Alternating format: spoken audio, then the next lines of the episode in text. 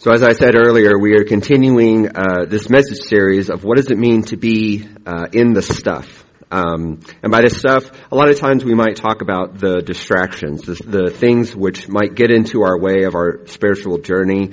And, you know, sometimes they can be kind of trivial things, you know, like our cell phones or TV, you know, what we watch, um, the things that we do, the, you know, the things that distract us. We might um, allow that stuff to kind of get in between us and our journey with Christ. But sometimes it can be deeper. Um, it can be more powerful than just those distractions or maybe those hesitations that we might have. We have the stuff that could really get in the way of the things that we need to do to experience healing.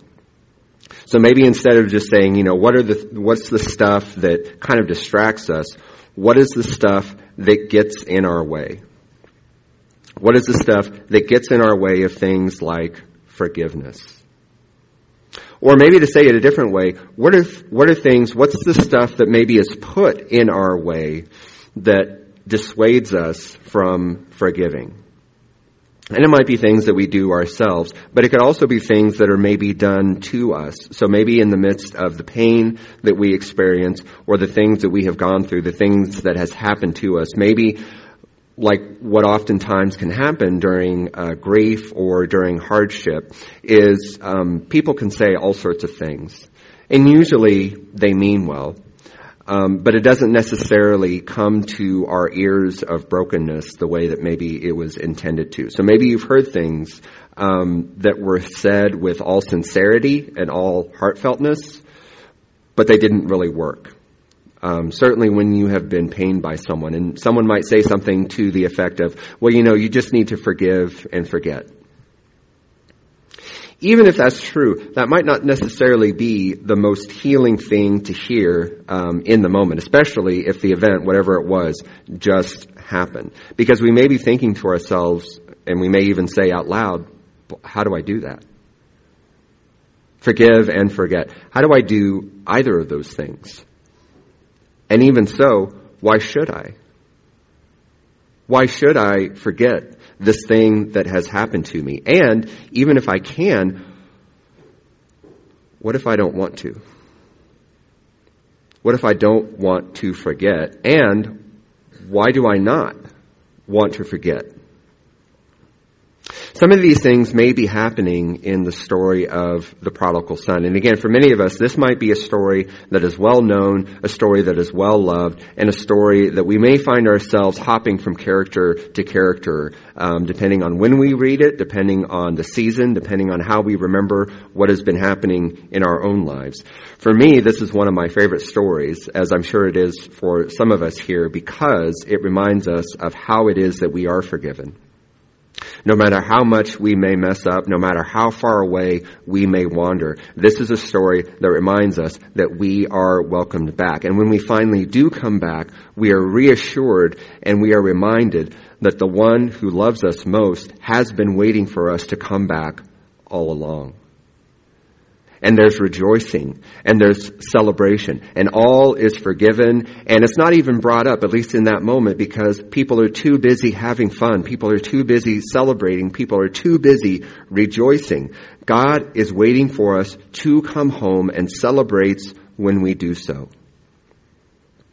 And so I love this picture uh, from our chapel window showing what it's like to be welcome back and showing what it's like to be forgiven. But if I'm honest, one of the other reasons that I love this window is because I think it paints the oldest brother probably in the most powerful way that I have ever seen in any window ever. I mean, look at him. And there's a close up on the next one. I mean, uh, uh, imagine not being able to share this story in words, but only able to do so in pictures. There he is up in the corner in the background, smaller than everything. He's got his shovel and he's just sitting there refusing to get any bigger, refusing to get any closer. I mean, you can hear him saying, I've done everything that I'm supposed to do. I've done everything that has ever been asked of me. I've been the good son. I've been the older brother. I've been the responsible one. Look, I've got my shovel. I've got the, the cow that I've been responsible for. I've been doing everything that I'm supposed to. Where's my calf? Where's my robe? Where's my party? Where is my love? I will not go in. I will not be a part of that. I won't go in. Many pastors, uh, like Jim Harnish, for example, some of you may know that name, uh, has has said over the years, um, "Don't preach from your wounds, preach from your scars." And I think that can really apply to any of us here, whether we preach or not, which is saying, uh, maybe teach or speak or even live. Speak, share, teach, live from your wound, excuse me, your scars, not your wounds. Because we know, we all know what it's like to be wounded. We all know what it's like to be betrayed. And we know what it's like to still live with these wounds, maybe even years, years later. Some of us maybe even know what it's like to continue to pick at those wounds so that they never fully heal. So they stay with us. And I certainly know what that is like. I know what it's like to continue to pick at that wound. I know what it's like to refuse to let it heal because I feel like I need it. So we may say, we may feel, we may even live the phrase, I will not go in. Because if I go in, that means I have to give away. If I go in, that means that I have to give up. It means that I have to give up this hurt. I have to give up this pain. I have to give up this thing that has happened to me. And I know what it's like to live with a hurt for so long that it actually becomes a part of us. I mean, it, it kind of becomes a part of our identity that we automatically think of ourselves. We think of this thing that happened to us maybe years ago and how it is that we have continued to live and, and to bring it with us. So much so that not only does it become a part of us, but it also gives us power because we live with this thing and we hold it over ourselves and we hold it over the world and maybe if we're still somehow connected to the one who did it to us, we hold it over them. And because we can't forget, we don't let them forget either. And in that, this hurt gives us power. Case in point, Batman. Now, Batman, some might say, is a representation of what happens when we overcome tragedy. So if you don't know about Batman, welcome to the world. And um, Batman is really Bruce Wayne. And when he was a child, he witnessed his his parents being killed in front of him, and he swore that he would never let that happen to anyone else again. So in order to do that, in order to fulfill that promise, out of anything and everything else that he could do, because remember, Bruce Wayne is very very rich out of everything that he could have done to prevent that, he decides to dress up as a bat. And some might say, you know, he overcomes his fear and he becomes this idealistic symbol of how it is that we can overcome and how it is that we can push through. And that's probably true. But the other thing that makes Batman maybe a timeless character is because we also have to question his true motives. So out of everything that he could have done to overcome this fear and to come out of tragedy and be a better person, he decides to represent a symbol of fear and enact violence. In one of the Batman movies, a, a police officer who has discovered that um, Bruce Wayne and Batman are the same person. Actually, he doesn't discover it. He's he's always known, and he finally tells Bruce Wayne this. He says, "The day I saw you, I knew who you really were." Because I've experienced what you've experienced. And I know what it's like to be angry in your bones. And everybody says they understand, but eventually they expect you to move on. And you know you can't. And he says, So I learned, just like you did, to hide the anger, just like putting on a mask. And so I practiced every day. I practiced a, a, smile that I could share with the world, but it was fake. How do you move on?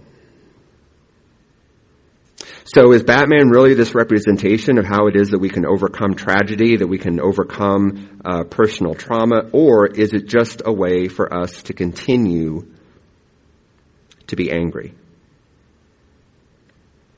Someone who understands Batman really well is Superman. And they're pretty much opposites in terms of almost everything. And one day, uh, Superman says to Batman, You know, I love being Superman, but I hate that I have to be Superman. You hate being Batman, but you love that you have to be Batman. We may hate this thing that happened to us. We may hate the pain that it comes from, but if we're really honest with ourselves sometimes, how much do we love that we hate it? Because it gives us a reason. We may say we hate this pain, but do we sometimes love that we have to hate it?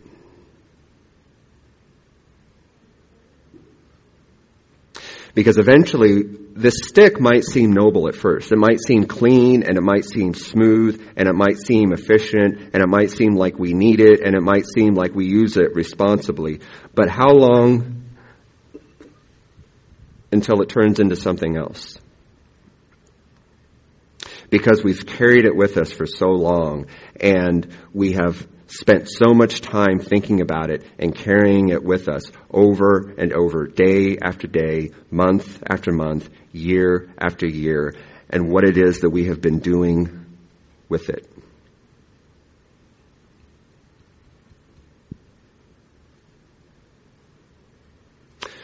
Forgiveness means letting go. And it means not even just letting go of, of the pain that has happened, but letting go of the power that comes with and from that pain. And not just once. Because the reality is, we don't forget. The reality is, we can't forget. Forgetting has nothing to do with forgiveness. Forgiveness doesn't change what happened. It doesn't make it go away. Forgiveness is a choice that we have to make again and again and again to finally say no more. No more. Forgiveness is a choice that we make every single day to not let that pain overshadow us, to not let it control us, and to not let it define who we are because who we are is a child of God. And yet, even in that, we may still say, I won't go in. I will never go in. And that's why God comes out. God comes out. God comes out out of the party. God comes out of the celebration. God comes out of the rejoicing, out of the community, out of the kingdom, and meets us where we are. And says, You've always been welcome. Are we able to set down our hurt so that we can join the party? Are we able to set aside our stuff so that we can finally go where we belong. Because it is right to celebrate.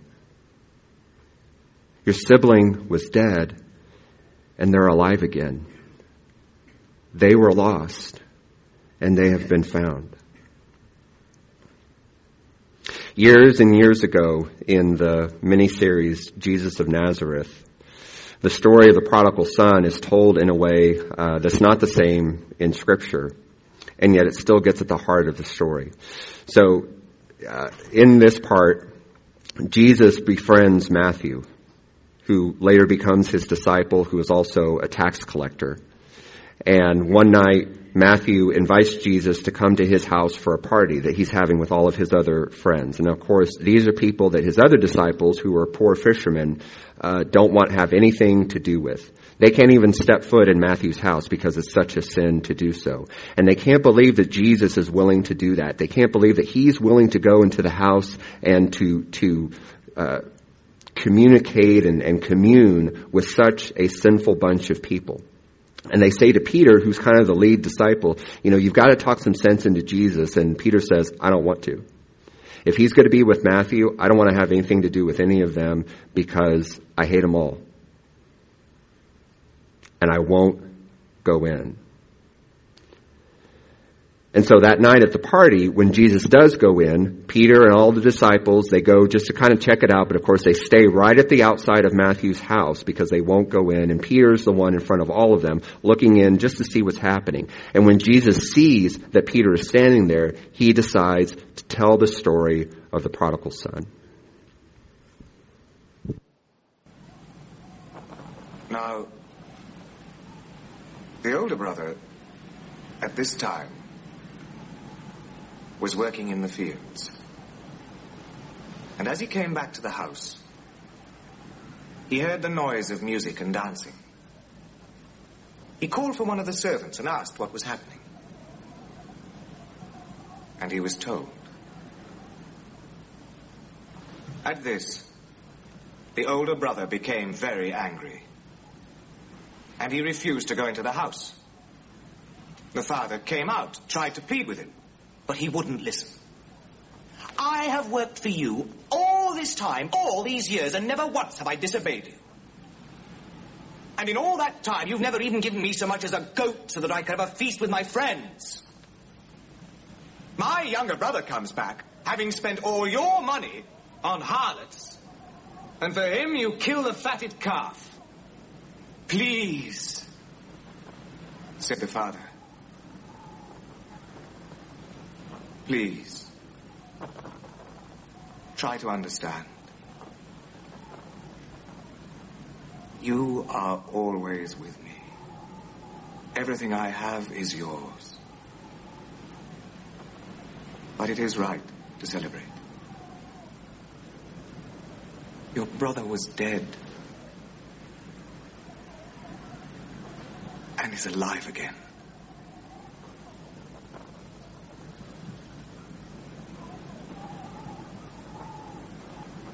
He was lost and is found.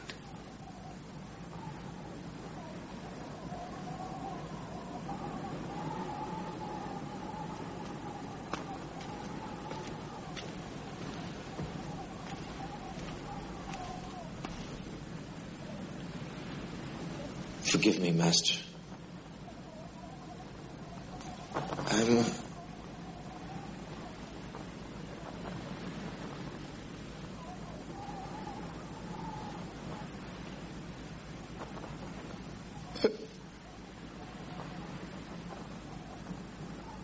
just a stupid man.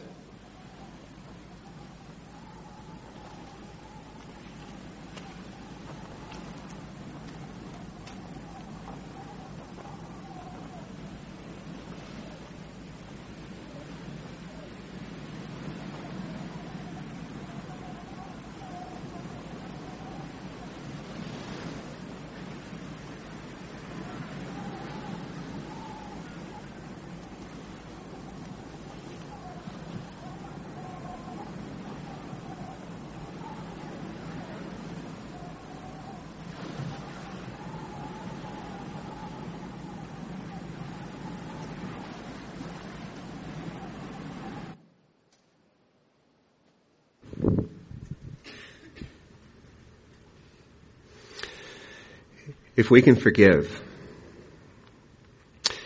if we can set down that stuff that gets in the way of our forgiveness, then our wounds can finally be healed. We can finally be healed so that we can go and we can heal others, not from our wounds, but from our scars. And so as we set down that stuff, the practice that we have an opportunity to take part in today, in addition to communion, is a practice of healing. And so I will be at the back of the Fellowship Center with healing oil uh, to give those who wish to have it the sign of the cross on their forehead. As we take part in an ancient practice that shows how it is that healing, like the sheep of Psalm 23, are anointed and the cup overflows. And so as we come forward, this practice of healing is open just like the table. That wherever we are, if we are looking for healing, that healing is offered as much as this table, which is open to each and every one of us. So that in those times when we are ready to set down those things that we think give us power, they go under the table of healing, of restoration, and of forgiveness. To those who have been worshiping with us online, receive this healing.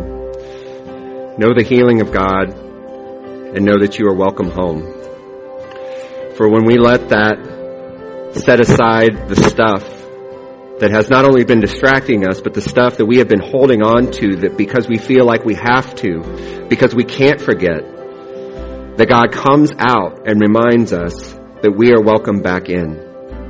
And when we receive that healing for ourselves, those wounds turn into scars because no, we can't forget, but we also don't have to let it define us. We don't have to let it become a part of our identity. Our identity is a child of God and a follower of Jesus Christ, whose job is to say to all, you are welcome to the celebration. You are part of the kingdom. So as we set that stuff down and aside, let us go new and refreshed and resurrected to say to the world, you too can be a part of this. And may we go in God's peace, God's grace, and God's love. Amen.